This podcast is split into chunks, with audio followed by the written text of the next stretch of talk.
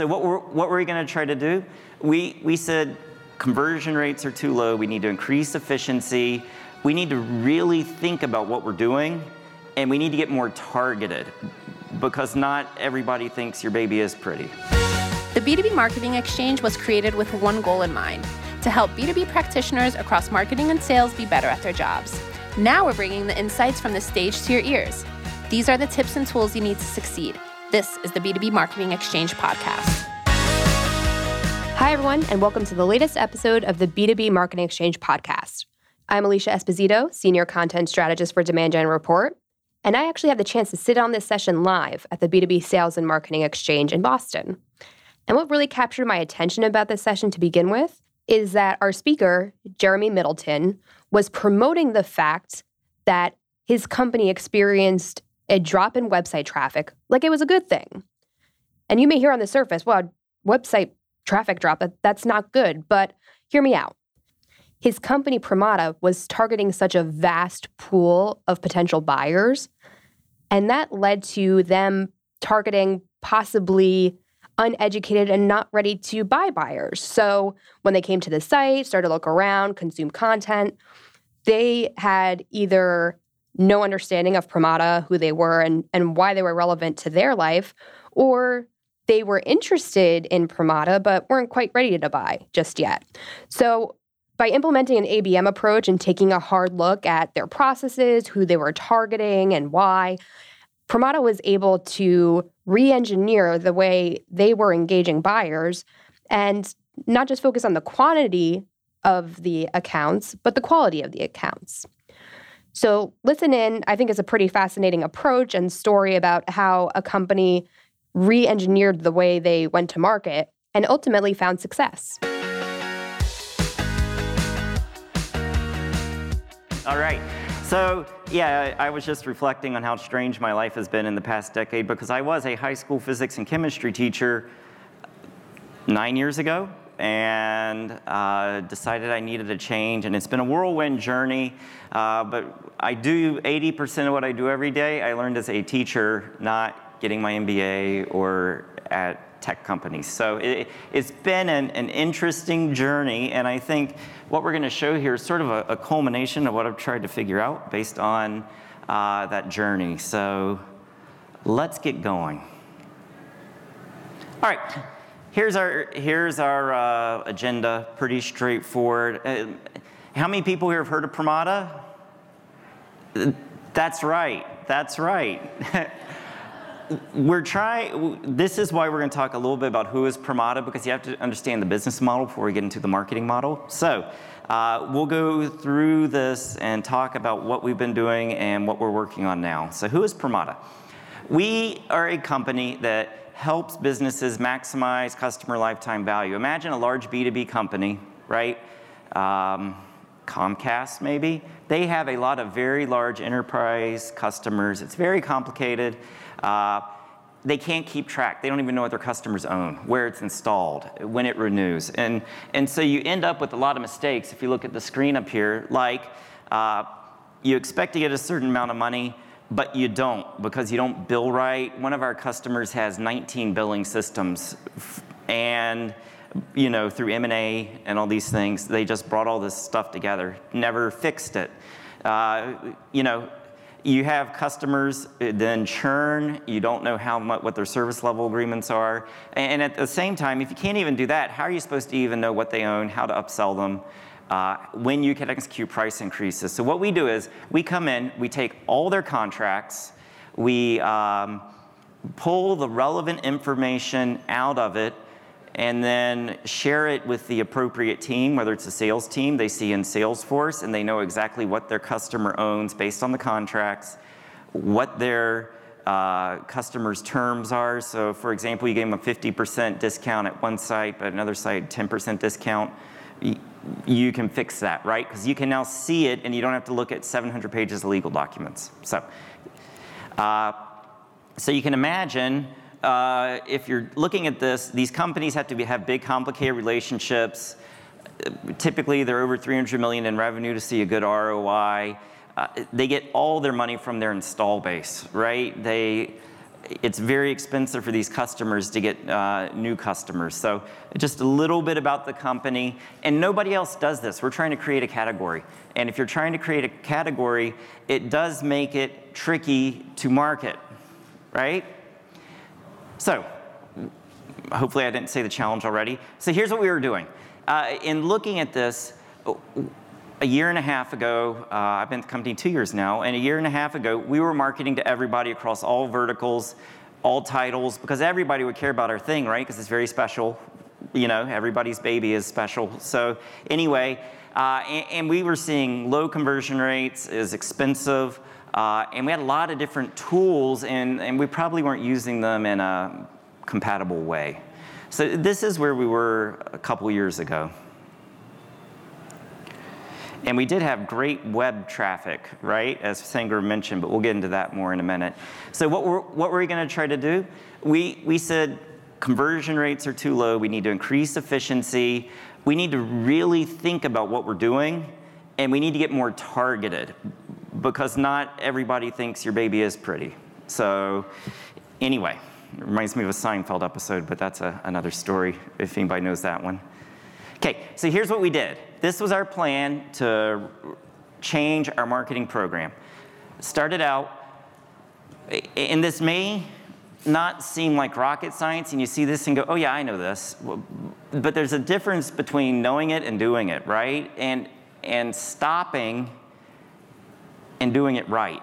Okay, so just keep that in mind. So we went out, we identified who, who really cares about us the most and what is their, uh, what message do they care about? Uh, we did this through firmographic data. We also looked at our current customers, right? Because they, it, the people who bought us or bought our product are probably the same people who would, similar people would want to buy the product too. Uh, it turns out old tech companies care about this the most. Uh, and who cares about it in it? Well, we talked about the billing piece, right? Finance. Finance cares about this.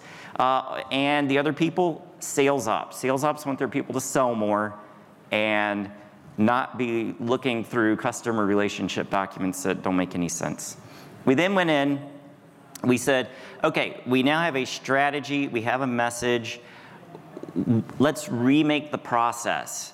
Uh, and when we remade this process, we said we wanted to be simple and have the ability to optimize on it. And I'll show you more about that in a minute. And then after that, you know, there's a lot of tool, tool folks here, right?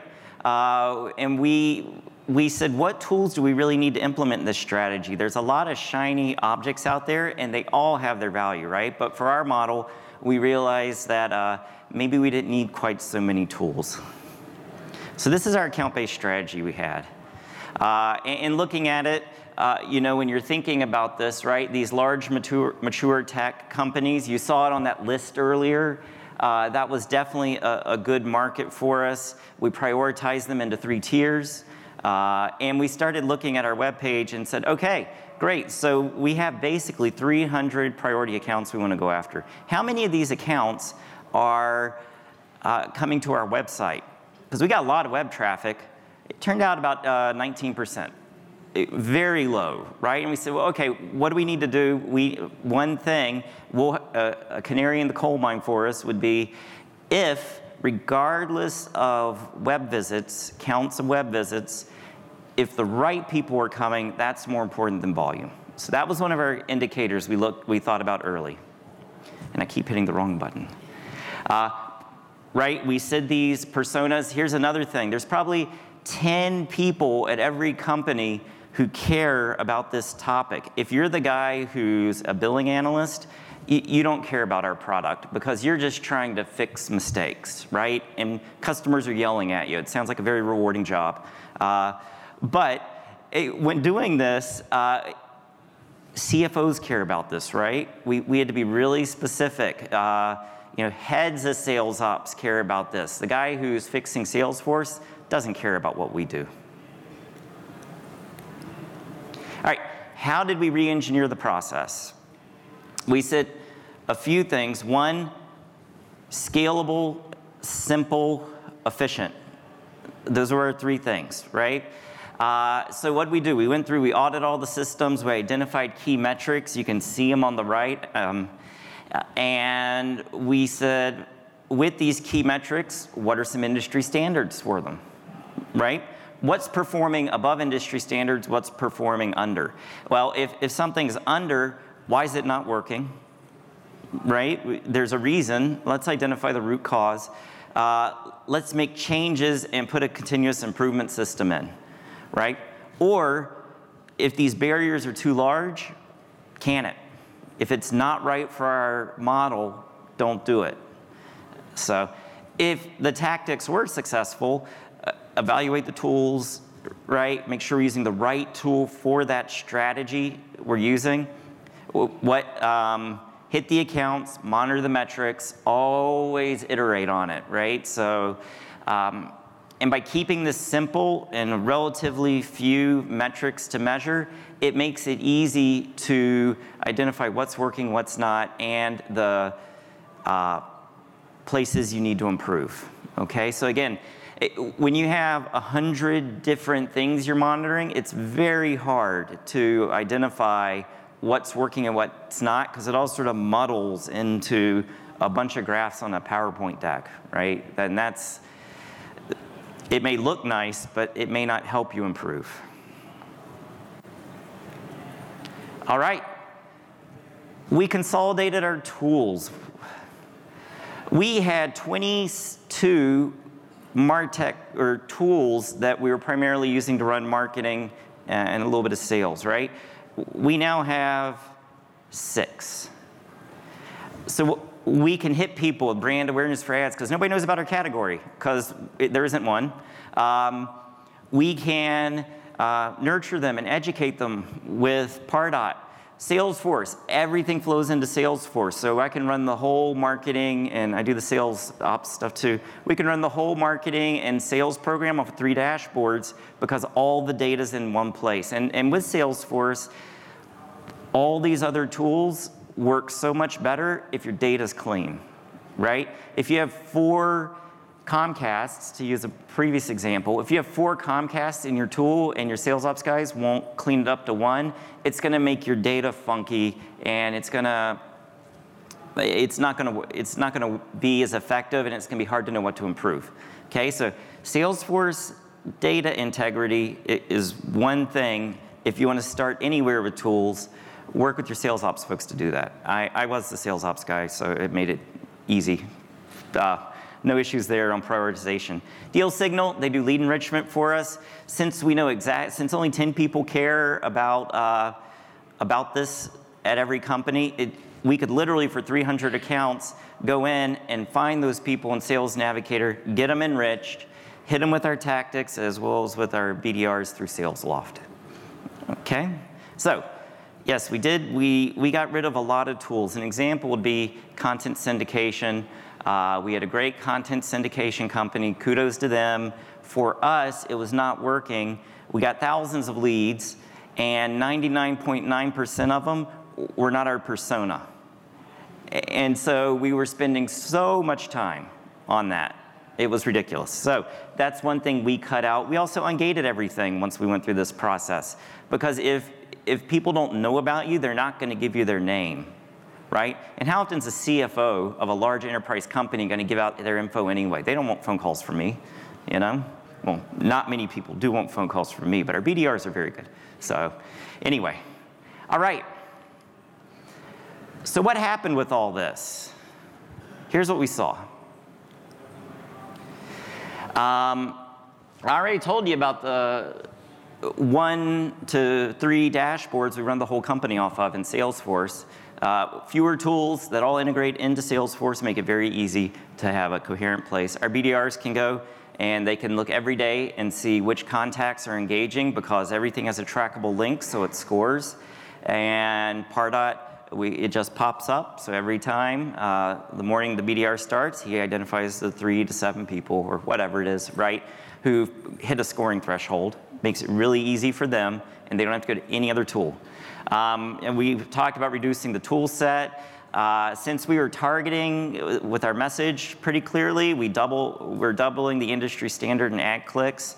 I think our, one of our key success indicators is that increased sales acceptance rate by 5.3 times. It went from 12% to 76%.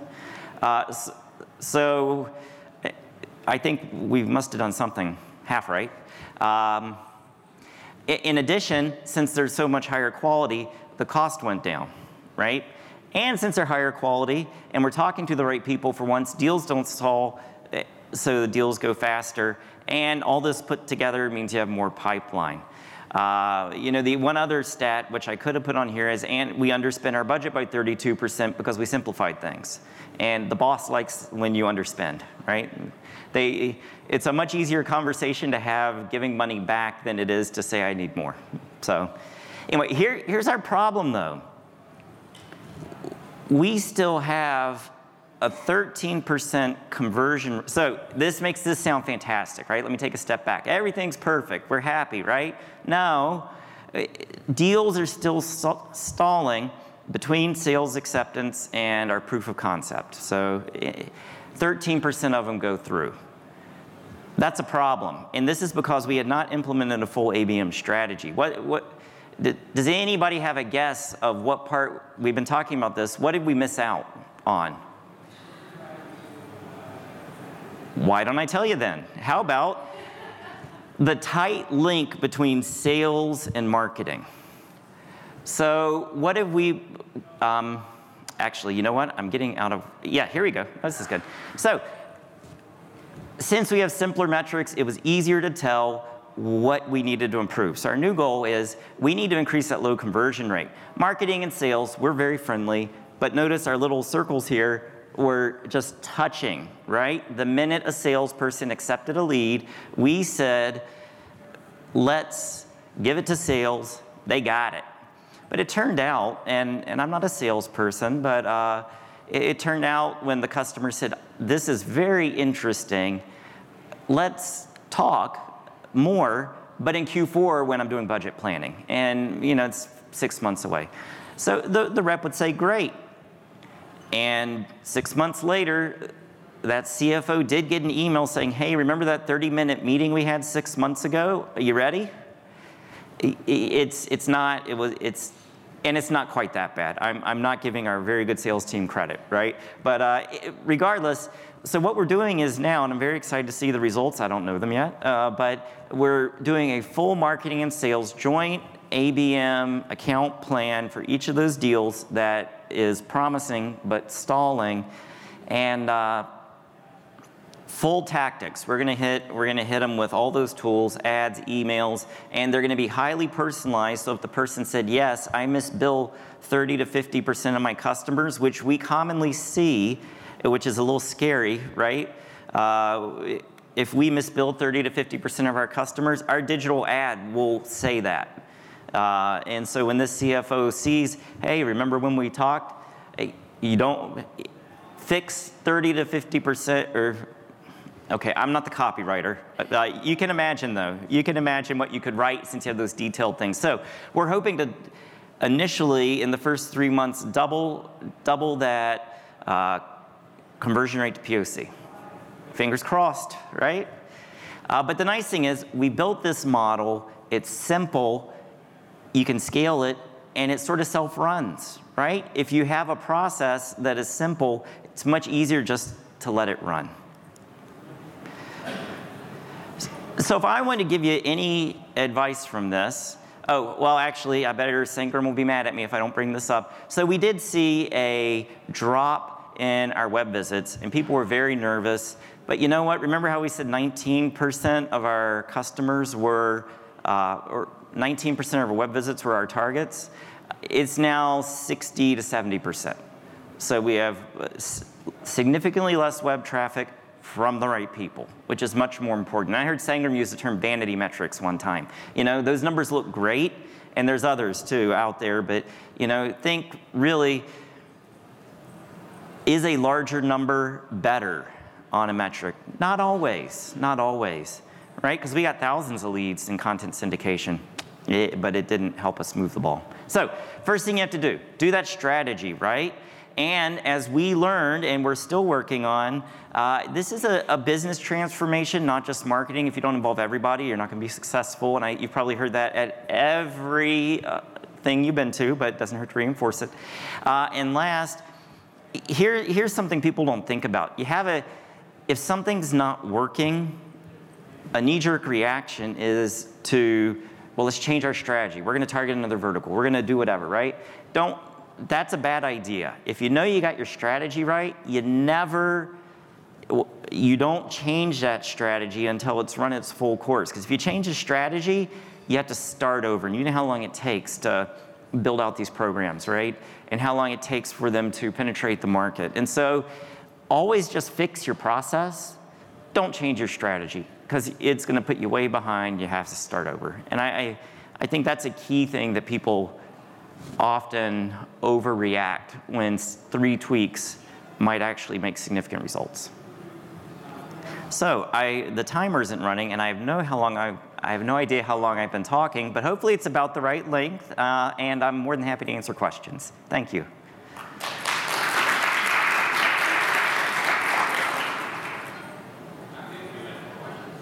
Questions? Do we have time? Yeah. Oh yeah, perfect. Okay. Quite, somebody must have a question. Yes.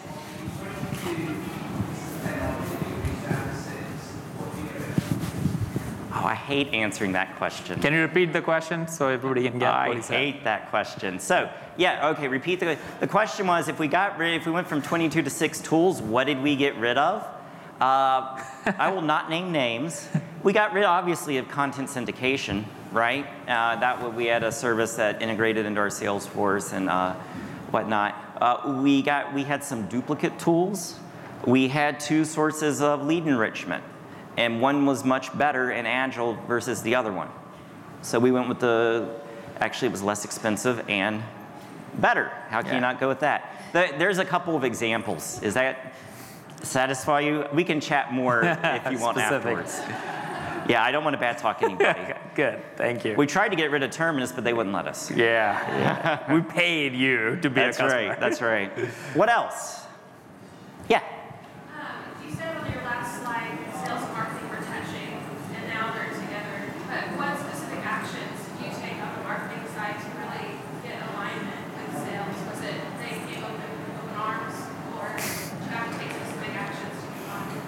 You, you, know, this was interesting. We had a. Can you repeat the question too? Oh, yeah, right. Sorry. Yes, repeat the question.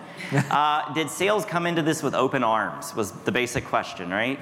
So, I, they were a little skeptical. We had a mid-year, biz, mid-year business review a while back, and we said, "So, how's the lead quality?" And they said, "Not great." And we're like, "12 to 76 percent. Something's going on. Your pipeline's doubled." It, uh, do you like those nurture emails we send out? Yeah, not great. It's the standard sales. Is, I'm stereotyping, but there is a skepticism on sales teams that marketing does nothing, even though we've generated every opportunity for them for the past 14 months, but they don't. They didn't remember that fact. So, uh, yeah. So when we're looking at this, it, what we did was we sat down in a workshop and we literally said, "Okay, tell us about your meeting. And then we mapped out every tactic and what we were going to say, and we assigned responsibilities to both the sales team and the marketing team. And at the end, and they were, yes, they were skeptical. There was the sales guy in the back of the room typing and not paying attention, right? But when he was forced to uh, sit down with us, we got, and it didn't take long 20 minutes, right, to build one of these for one account. And we, he said, oh, this might be helpful. and, and I think from a, from a skeptical salesperson, that is a, I'm willing to give it a try, but I need to see, the, see it move forward. Long story short, they're willing to try. Yeah. Yeah. Cool. All right. Okay. I know it's about here. Like, so again, thank right. you, Jeremy. Super appreciate it. Thanks, Sangram. Yeah. Thanks for listening to this episode of the B2B Marketing Exchange podcast. To receive future episodes, be sure to subscribe through Apple Podcasts, Google Play, Spotify, or your favorite podcast app. And if you're hungry for more B2B best practices, join us at the 2020 B2B Marketing Exchange, coming to Scottsdale, Arizona from February 24th to 26th. You'll have access to more than 100 sessions focused on content marketing, demand gen, ABM, and so much more. Save 25% on your pass by using discount code B2B Pod. That's B2B P O D. We hope to see you there.